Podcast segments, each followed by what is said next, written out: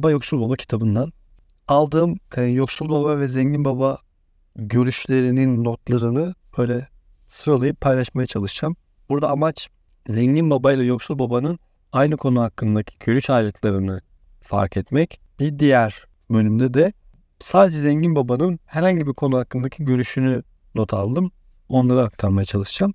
Amaç şey yani Zengin Baba'nın görüşü nasıl, fakir Yoksul Baba'nın görüşü nasıl, bizim görüşümüz nasıl, hangisine daha yakınız bunları anlamamızı sağlamak. Ee, yok, yoksul babanın ve zengin babanın neredeyse aynı fikirde olduğu tek konu aslında ikisi de eğitim önemlidir diyor. Onun dışında yol ayrımları başlıyor. Genelde farklı görüşler. Ee, yoksul baba para aşkı cehennemin kapısını açar diyor. Zengin baba ise parasızlık bütün kötülüklerin anahtarıdır diyor. Yani yoksul baba para kötüdür diyor. Zengin baba da parasızlık kötüdür diyor aslında. Bir diğer konuda Yoksul baba benim parayla işim olmaz. Paranın da önemi var diyor. Zengin baba da para güç demektir diyor. Yoksul baba pek e, parayla e, şeyi buluşmamış yani parayı sevmiyor. Paraya ısınamamış. Bir şekilde kazanamadığı için de olabilir bilmiyorum. Yoksul baba genelde bedelini karşılayamam diyor birçok konu için. Zengin baba da bedelini nasıl karşılayabilirim diyor. Çünkü aynı durumlara o da düşüyor. Ama yani bedelini ödeyemem deyip kestirip atmaktansa daha çok nasıl bedelini ödeyebilirim diyerek e, soruya dönüştürüyor bu durumu. Beynin buna bir cevap bulacağına inanıyor. Yoksul baba zenginler daha fazla vergi vermeli ve daha az şanslı olan kesime bakmalıdır diyor.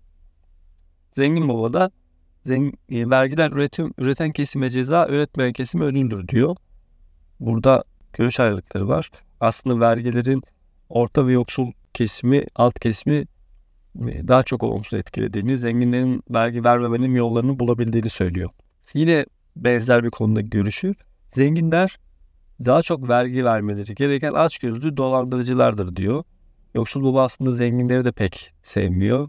Zengin baba da devlet memurları te- tembel hırsızlardır diyor. Devlet memuru aslında şey yoksul babada biraz vergi ödeme tarafında müfettişlerle herhalde aralarında geçen diyaloglardan kaynaklı biraz müzdarip bu vergi memurlarından. O yüzden devlet memurlarını tembel hırsızlar olarak nitelendiriyor. Bir diğer konuda zengin değilim çünkü sizler varsınız diyor çocuklarına.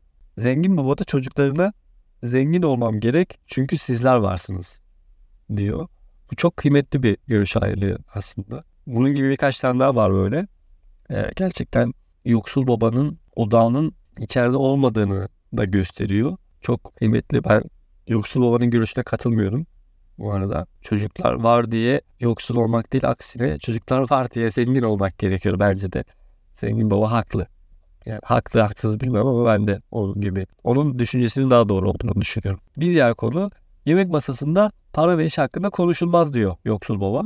Zengin baba da yemek masasında para ve iş hakkında konuşulmalıdır diyor.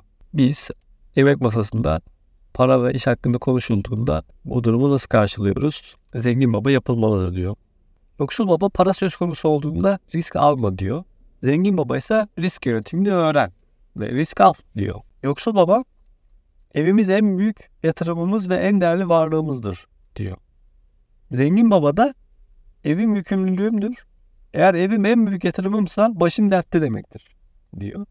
Bu konuyla ilgili detaylı örnekler de var kitapta.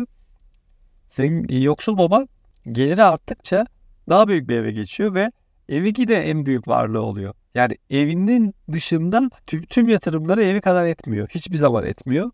Hep daha büyük bir eve, daha pahalı bir eve, daha fazla yükümlülüğü, vergisi olan, daha fazla e, aylık ödemesi olan eve geçiyor hep. Zengin baba da tam tersini söylüyor. Bu tarz harcamaların maaşlarla yapılmaması gerektiğini, evin en değerli varlığıysa kişinin bu, bu durumun kötü bir durum olduğunu ve bu durumu ortadan kaldırmak için elinden gelen gayreti sarf etmesi gerektiğini söylüyor. Tabi burada amaç e, git Bodrum katında rütubetli bir evde kal değil de bu durumu ortadan kaldırmak için çaba sarf et. Evin en değerli varlık olmaktan çıksın. Arabanın en değerli varlık olmaktan çıksın. Tavsiyesi bu.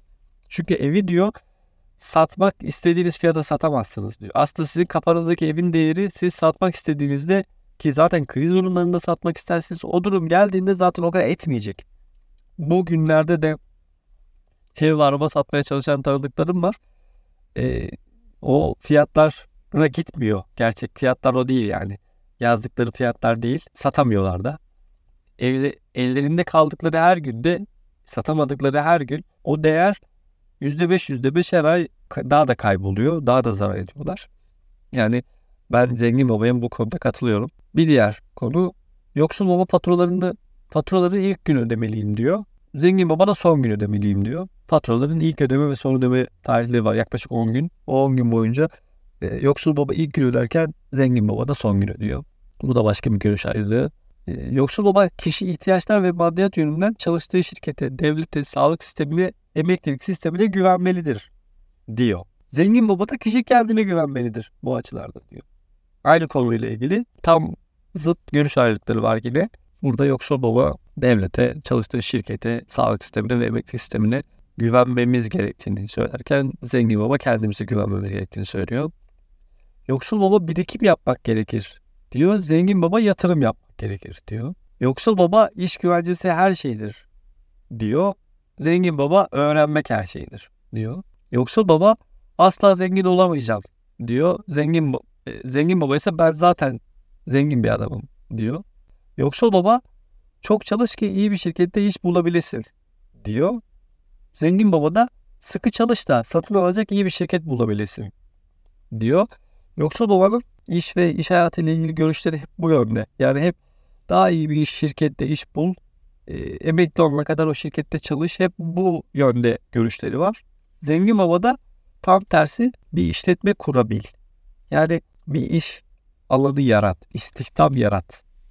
Hep bunun için gayret et. İyi şirketler satın al. Bunun için çok çalış diyor. Bu konuyla ilgili e, yoksul babanın birkaç görüşünü arka arkaya sıralayıp sonra da zengin babanın görüşlerini sıralayacağım. Burada amaç şey, yani yoksul babanın kendi ağzından iş ve iş hayatı ile ilgili, eğitimle ilgili görüşlerini anlamak. E, okula git, iyi notlar al, sonra kendine sağlam ve güvenli bir iş bul. İyi bir iş bulmak için etkileyici bir özgeçmiş yazmayı öğrenmelisin. Çalışacak sağlam bir iş bul, şirket basamaklarında aldığın terili yüksel. Bu görüşler yoksul babanın iş ve iş hayatıyla ilgili görüşleri. Şimdi zengin babanın bir, bir sıra görüşünü açıklayacağım. Burada zengin baba nasıl bakıyor iş ve iş hayatına? E, onu biraz da anlamaya çalışacağız. İş fırsatları yaratabilmek için ileri düzeyde işletme ve finans öğrenmelisin. Sevdiğin malları edin. Sevmeyecek olursan ilgilenmezsin. Burada bir parantez açıyorum. Bu cümlenin kurulma sebebi aslında Robert'ın peki neler yapmalıyız sorusuna verdiği bir cevap aslında. Yani emlakla mı ilgilenmeliyim? Yoksa finansla mı ilgilenmeliyim? Yoksa işte bir üretim tesisi mi açmalıyım? Bu gibi soruları var. Burada sevdiğin hangisiyse onu yap. ilgilenmen gerekecek çünkü diyor. Robert da emlakla çok ilgili, çok seviyor. O yüzden de emlak üzerinden devam ediyor. Sonrasında emlak zengin oluyor zaten. E, parantezi kapatıp devam ediyorum. Neden kendi merdivenlerinin basamaklarını yükselmeyesin diyor. Bu e, şirket basamaklarını alnının teriyle yüksel cümlesine cevap aslında yoksul babanın. E, bir diğer görüşü de zenginler para için çalışmazlar. Onların çalıştıracakları paraları vardır. Yoksul baba bir dalda uzman olmalı, lisansüstü eğitim almalı, iyi bir iş bulmalısın diyor. Böyle iş konusundaki görüşleri böyle. Zengin baba da paranın nasıl işlediğini anlamak, parayı kendi adına çalıştırmak için eğitim almalısın diyor. Yoksul baba biraz ekstra param olsa bağışlayacağım diyorken zengin baba verirsen alırsın diyor. Bu verirsen alırsın kitapta çok geçiyor. Bu konuyla ilgili ikisi de denemiş. Hem Robert hem zengin baba denemiş bunu. E, bu işe yarıyormuş. Birazdan e, sadece zengin babanın görüşlerini konuştuğumuz aktardığım bölümde de detaylandıracağım. Konuyla ilgili detaylı bilgiler var kitapta. Çok şey hakkında az şey bilmelisin diyor zengin baba. Kendinizi yetiştirmelisiniz diyor. Akıllı olursan kimse seni denediği yere çekemez. Haklı olduğunu bilirsen savaşmaktan korkmazsın. Bir şirketi iş, işletmenin en zor yanı insanları idare etmektir. Gibi böyle görüşlerini sıralayacağız şimdi.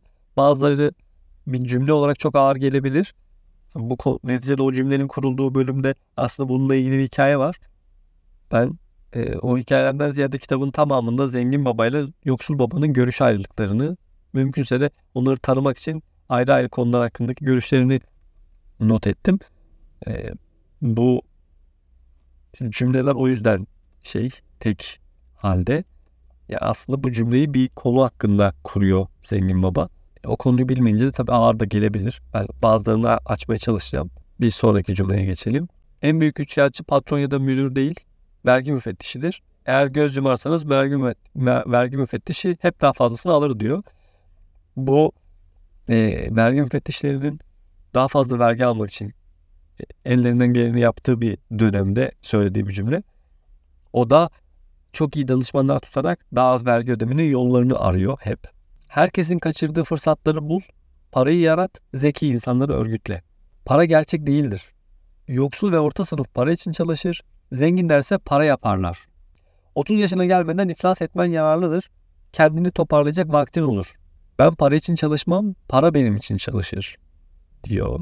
Yapmak istediklerini gerçekten yapmış olanları öğretmen olarak seç, diyor. Burada aslında e, eğitim sisteminde yani okullarda öğretilmeyen şeyin bu olduğunu söylüyor aslında. Robert da bunu belirtiyor. Okuldaki öğretmenler parayı, parayı kendileri bilmiyor zaten. O yüzden kiralarını ödemekte zorlanıyorlar. Zor şartlarda yaşıyorlar birçoğu. E sana nasıl öğretebilsin parayı? Sen kendi ilacı olsa kafasını sürecek zaten. O yüzden doğru öğretmenler ya bu işi başarmış öğretmenler bulun. Onlardan eğitim alın diyor. Aslında bu çok kıymetli. E, üzerinde çok konuşulması gereken bir şey bence ama tabii çok konuşamıyoruz bunun üzerine. İnsanlar kaybetmekten öyle korkarlar ki kaybetmeleri kaçınılmazdır diyor. Kuşkucular asla kazanmazlar. Denetimsiz kaygı ve korku kuşkucular yol açar. Kuşkucular eleştirir, kazananlar analiz eder. İstemiyorum lafı başarıya giden yolda engeldir. Bunun bedelini ödeyemem ifadesi beynin çalışmasını engeller. Bunun bedelini nasıl ödeyebilirim ifadesi ise beyni yeni olanaklara, heyecana, hayallere açar. İnsanı yeni tanımaya zorlar. Bunun bedelini nasıl ödeyebilirim cümlesini kurmamız gerektiğini tavsiye ediyor Sengin Baba. Böylelikle beyin bir yol arayacaktır ve onu bulabilir diyor. Kestirip atmak ben bunu yapamam deyip bıraktığında beyin de bırakıyor. Bir çözüm yolu varsa aramıyor diyor. E, o yüzden tavs tavsiyesi çocuklarına bunun bedelini nasıl ödeyebilirim sorusunu sormaları. Önce kendini ödeme yapmalısın sonra devlete ve diğerlerine diyor. E, bu konu aslında Babil'in en zengin adamı kitabında da geçiyor. Orada da Arkat hep önce kendini ödeme yapmalısın tavsiyesinde bulunuyor.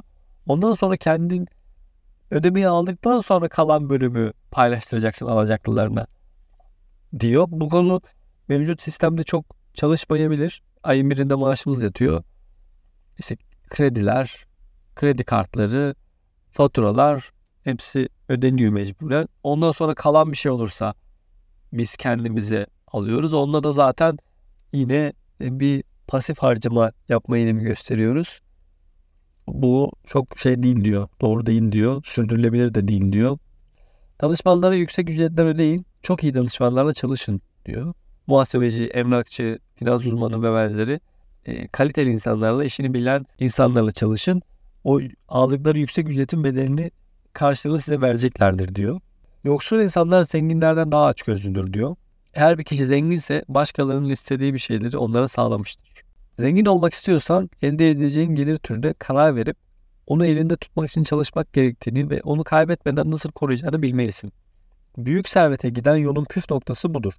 Üç gelir türü arasındaki farkı bilmezsen, ayrıca o gelir türlerini nasıl elde edeceğini ve nasıl koruyacağını öğrenmezsen, ömrünü kazanabileceğinden daha az kazanmakla ve çalışman gerektiğinden daha çok çalışmakla geçirirsin, diyor. Aslında üç tip gelir modeli var diyor. Bir tanesi kazanılan gelir, bir tanesi pasif gelir, bir tanesi de portföy geliri. Kazanılan gelir beyaz yaka, mavi yaka çalışanların ayın birinde maaşını aldıklarında kazandıkları gelir. Bundan yaklaşık %40'a kadar çıkabilen vergi kesintisi olabiliyor. Zaten maaşınızı aldık, aldığınızda direkt kesilmiş olarak alıyorsunuz. Pasif gelir, kira geliri, dükkan kirası ve benzeri gelirler diyor. Bu gelirler daha az vergilendirilir diyor kazanç gelirine nazaran. Portföy geliri de hisse senedi, tahvil ve benzeri gelirlerdir diyor. Bunlar da yine daha az vergilendirilen gelir türlerindendir diyor. Hangisini e, hangisinden toplaman gerektiğini karar verip onu toplamak için ne yapman gerektiğini bulmalı ve bunu yapıyor olmalısın. Bununla, bunu, bunu böyle planlıyor olmalısın diyor. Kazanılan gelir en yüksek gelir, en yüksek vergiye tabi gelir türüdür. Pasif gelir ve portföy geliri de en düşük gelir türüdür diyor. Bu kendi cümlesi. Ee, bir diğer cümlesi de şu. Bir şey istiyorsan önce vermen gerekir diyor. Robert bu konuda şöyle diyor. Size tek bir fikir aşılamam gerekse bu fikri seçerdim diyor. Kitapta aslında birçok fikir var ama Robert bunu çok önemsiyor. Zengin baba bunu denemiş. Ee, bir şey istiyorsan önce onu vermelisin diyor. Mesela e, güler insanlar, güler yüzlü insanlar istiyorsan çevrende sen önce gülmelisin diyor. Bir şey iyilik istiyorsan iyilik yapmalısın diyor. E, bilgi istiyorsan bilgi vermelisin, öğretmelisin diyor. Bu para için de geçerli diyor. Para istiyorsan para vermelisin diyor. Bunları denemişler. İkisi de çalıştığını beyan ediyor. Bu konuda Robert'tan bir öğüt var. Bu zengin babanın görüşü değil şu an aktaracağım şey. Robert'ın görüşü. Ee, öğretin ki karşılığını görün diyor.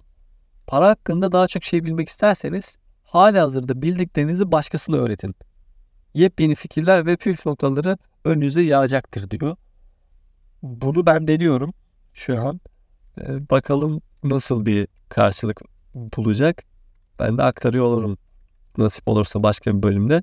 Bu burada bu bölümde zengin baba ile yoksul babanın görüş ayrılıklarını onları biraz tanımak için karşılaştırdım.